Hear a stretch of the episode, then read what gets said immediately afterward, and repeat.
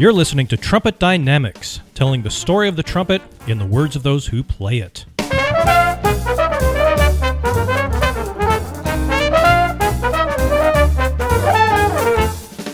Young or old, professional or amateur, you never miss a day of practice, or perhaps you're coming back to rediscover the joy you once knew playing your trumpet.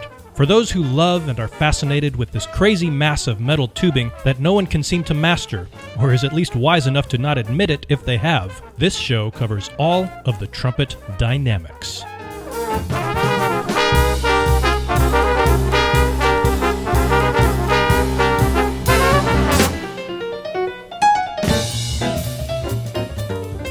Hello, everyone. This is James Newcomb coming into your earballs, and thanks for pressing play on this episode of Trumpet Dynamics, telling the story of the trumpet in the words of those who play it.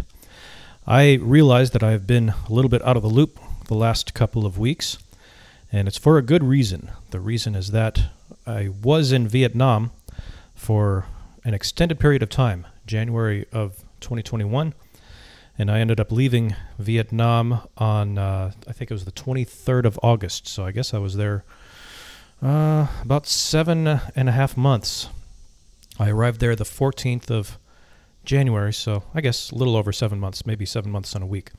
At any rate, I had to prepare to leave Vietnam and then travel to the United States. I spent a little time with my family uh, in the place where I grew up in the Twin Cities of Minnesota. I'm going to actually tell you a little bit about that in just a minute. And then I uh, was busy finding a place to live in my home city of Virginia Beach, Virginia. And I re- reunited with my seven year old boy, who I hadn't seen in over seven months. And so that was a happy reunion.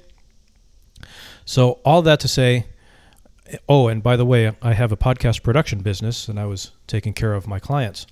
So, all that to say that I simply did not have time to devote to this more or less passion project, at the moment uh, hopefully it will it will turn into a full-fledged business that brings in revenue.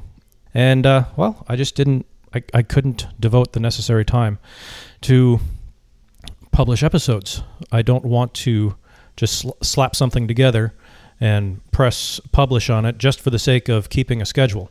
I would much rather take a little break and publish an episode that has the proper attention to the editing and the show notes and everything that goes into publishing an episode.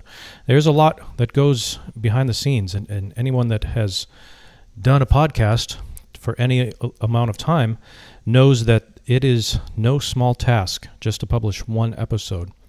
And although you can develop systems and processes that simplify things and streamlines things, there's still a lot that goes into it. And because of my circumstances being what they were, they I, I just I just uh, chose to wait until I had the necessary time to do everything that is involved in publishing episodes. But it has been over two weeks, and so I just don't want to neglect this episode, this podcast, for uh, too much longer. So what I'm going to do today is I want to give you a little bit of a sneak preview of what's going to come up on the podcast in the next couple of months. While I was in Vietnam, I made hay while the sun is shining, as the saying goes. And the sun was shining bright and hot in the land of Vietnam. And I used the time that I had to record a bunch of interviews. It wasn't always logistically feasible, being that I was 12 hours ahead or more of most of my guests uh, based here in the United States. But you do what you you, you do what you got to do, and we made it work. And so I left Vietnam with several really really fine interviews that I think you're going to uh, greatly enjoy. and what I'm going to do is I'm just going to go down the list of the interviews that have not been published as of yet. There are a total of one, two, three, four, five, six, seven recorded interviews. There were several that were rescheduled because of my traveling. and oh, I'm sorry, there are eight recorded interviews, several that need to be rescheduled, and um, there's just a lot to look forward to. So I'm just going to go down the list of the ones that I've recorded and share one recollection from my interview. And keep in mind that some of these happened two months ago, so I haven't listened to them since to edit the audio. So I'm kind of going off of memory, but I want to share a little bit of a sneak preview for each episode so you know what is going to come down the pike in the next couple of months here on the show. First of all, and this is in no particular order, this, it doesn't mean that I'm going to publish it, the episodes in the order that I'm sharing. These are just, it's just the way it's written in draft mode here on Captivate, my podcast host. So, first of all, we have John Holt, professor of trumpet at uh, the University of North Texas. Uh, the one thing that I remember from John Holt is there is a criteria for the audition process. And he said that what you do is you start on a low G and you play up to a G on top of the staff. And if you can't do that, then it's an automatic disqualification. And I just thought that that was very interesting to how such a simple thing, playing a scale on two octaves without taking a break, without taking the horn off of your face. It's just like half notes at a moderate tempo, and you go up two scales, uh, two octaves on the scale. And I just thought it was so interesting that just that one simple exercise can reveal weaknesses in a player.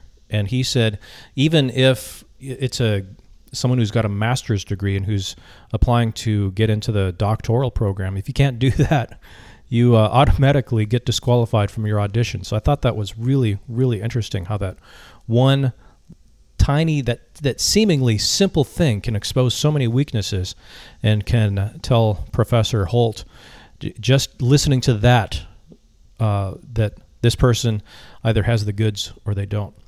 Going down the list, we have Tom Hooten, who's the principal trumpeter of the Los Angeles Philharmonic. The note that I have for Tom Hooten is Tom is premiering a brand new composition with the LA Phil.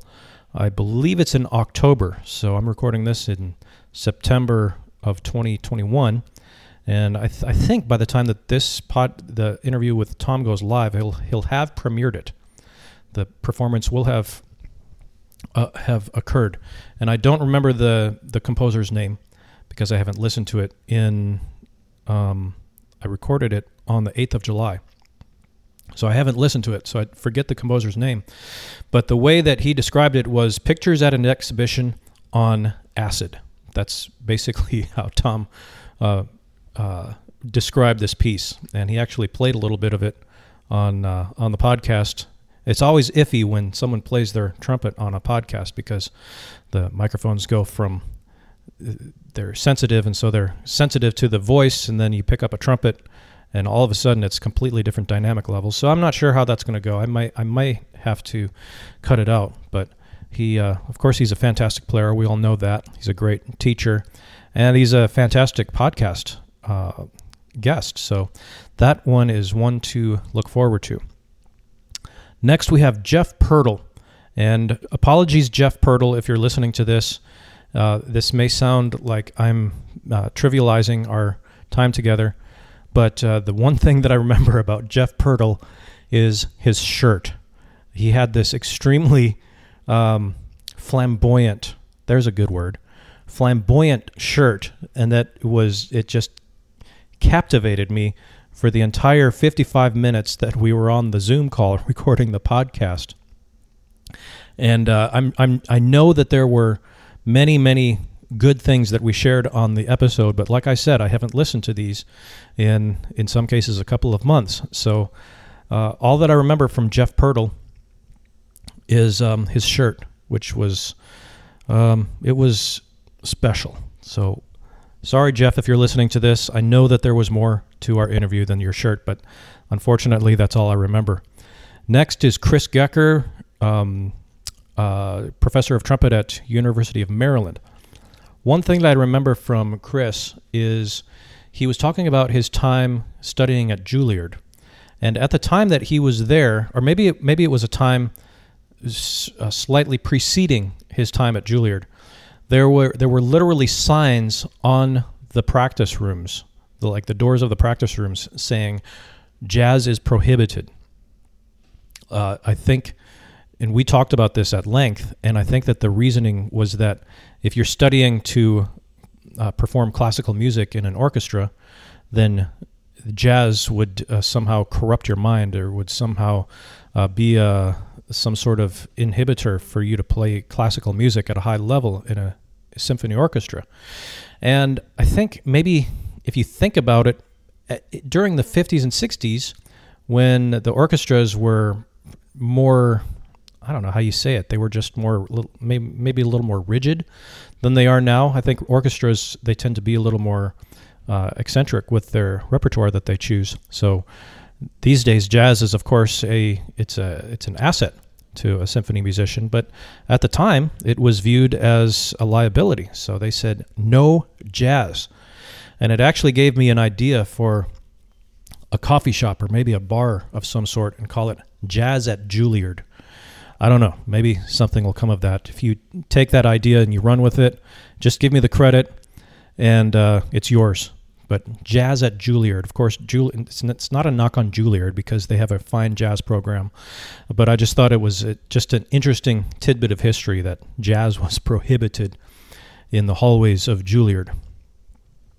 Uh, next, we have Michael Hengst. He is a uh, he teaches at the it's a community college in Denver. I forget the actual name of the school, but uh, the one thing that I remember from Michael Hengst is just a he is a he's content. He is a professor at uh, by all intents and purposes. It's not um, it's not a, a, great Northwestern or a Juilliard or Eastman. It's not a like a top tier music conservatory.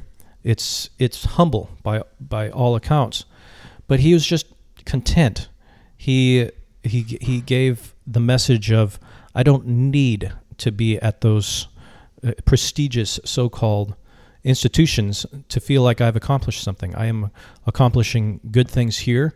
I have a good connection with my colleagues, with my students, and it was just a very, very positive, very upbeat interview. And it was I, I do remember that uh, my time with Michael was the fourth of four interviews that I did on that particular day.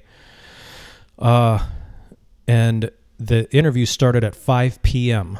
The the day began with uh, John Foster, who we've already heard from on the show, and then I spoke with John Holt, and then I spoke to who did I speak to after that? Uh, maybe it's maybe it's somebody I've already published, and then I talked to Michael Hengst, and I was just very grateful that he was the last person that I spoke to that evening because oh, is Michael Corrigan that I that was the fourth guy that I talked to. Um, but I was just very fortunate that that I spoke to Michael last because he was very upbeat, very positive, brought a lot of energy to the call, and it was just a really, really fun interview. And I'm, I'm I don't know exactly when it's going to go live, but when it does, I'm I, I know you're gonna you're really gonna enjoy it. Very good uh, perspective, really positive attitude. Uh, we have James Blackwell, who is a high note specialist. I don't know if he would he would call himself that, but he's a lead trumpeter. And the one thing that I remember about my time with James Blackwell is he was talking about how he just he a lot of times young people have this attitude that they're invincible, that they will never ever you know they could, what what they're doing now is the way things are going to be until they die. And so he basically overextended himself for a, a, an extended period of time. And he ended up injuring himself. And we talked a lot about his recovery or his, um, his time recovering from his injury. And I, I'm trying to remember exactly what he said. I don't, I, it's not going to be exact, but I think that he said something along the lines of even the thought of picking up a Trump. I think even it was either picking up a trumpet or the very thought of picking up a trumpet caused uh, a, some sort of burning sensation, or maybe it was a uh, some sort of pain in his lip. Just the thought of it m- brought on a physical discomfort, and I thought that was so interesting that you you have that mind, body, and spirit connection. They're all connected, and just I, I think it was just the emotional uh, reaction to to just picking up a trumpet brought a physical reaction. I thought that was really interesting, and uh, I think the whole in, the whole interview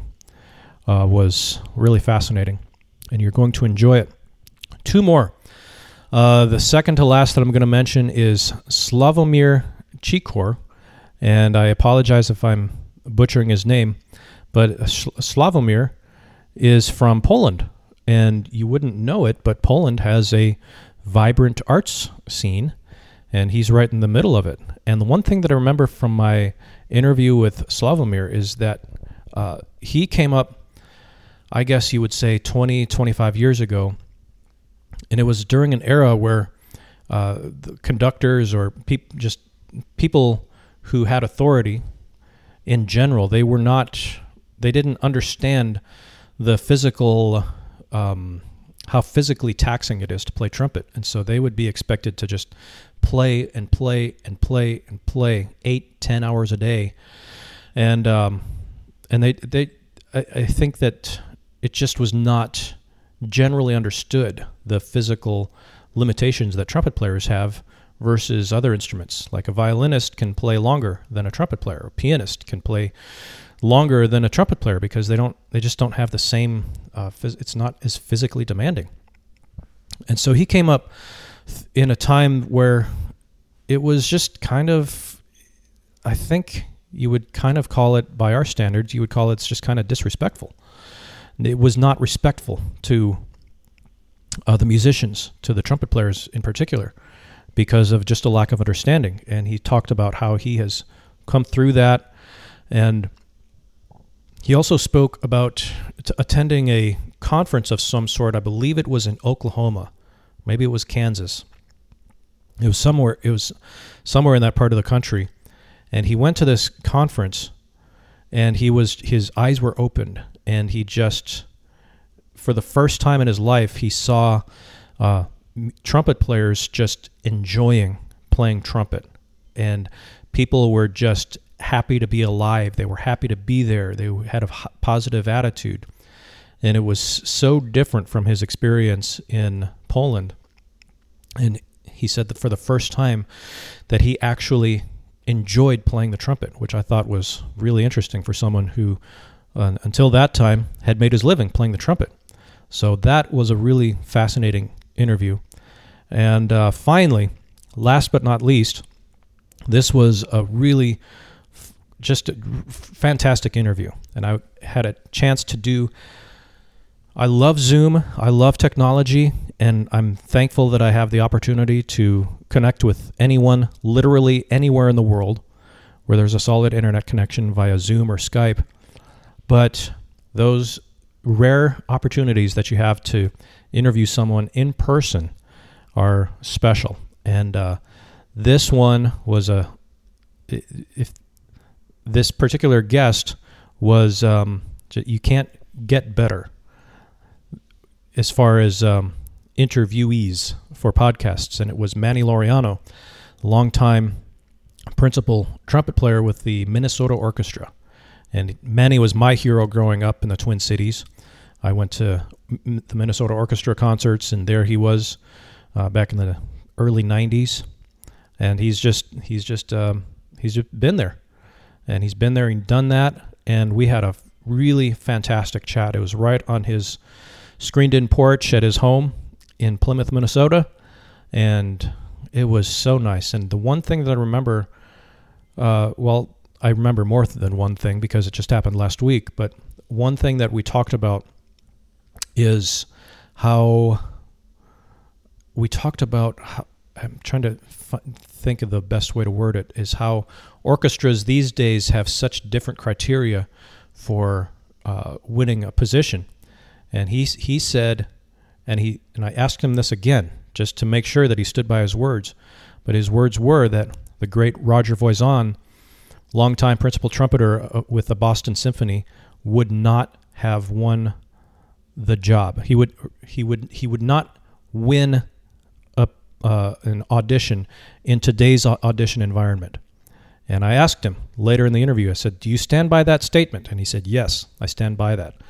And we talked about how, um, I, I guess the democratization of the audition process has um, turned has um, taken away a bit of the ability to express oneself in that particular setting, being a symphony orchestra, and how orchestras back in the day had a distinct sound. You could tell Chicago from Cleveland, or Cleveland from New York, or Philadelphia. You could tell who's the principal trumpet player, and it's not quite the same today as it was back then. So I'm not saying it's bad. I'm not saying it's good. It it is what it is. And so that is uh, what you can expect in the coming weeks and months of the Trumpet Dynamics podcast. It was just had a really fun time recording these interviews.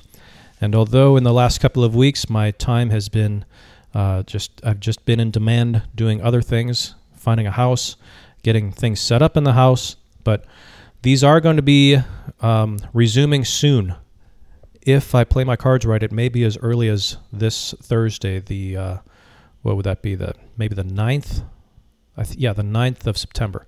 If I'm fortunate enough and I can get all of my ducks in a row, I will get get these cranked out, edited, get the show notes ready, and we'll resume on the 9th of September. But we'll see. We might might have to take another week, but that's the way it is. If Naomi Osaka, the great tennis player, can take an extended break be- because she's um, has mental health um, issues with playing tennis, hey, if she can do it, I can do it.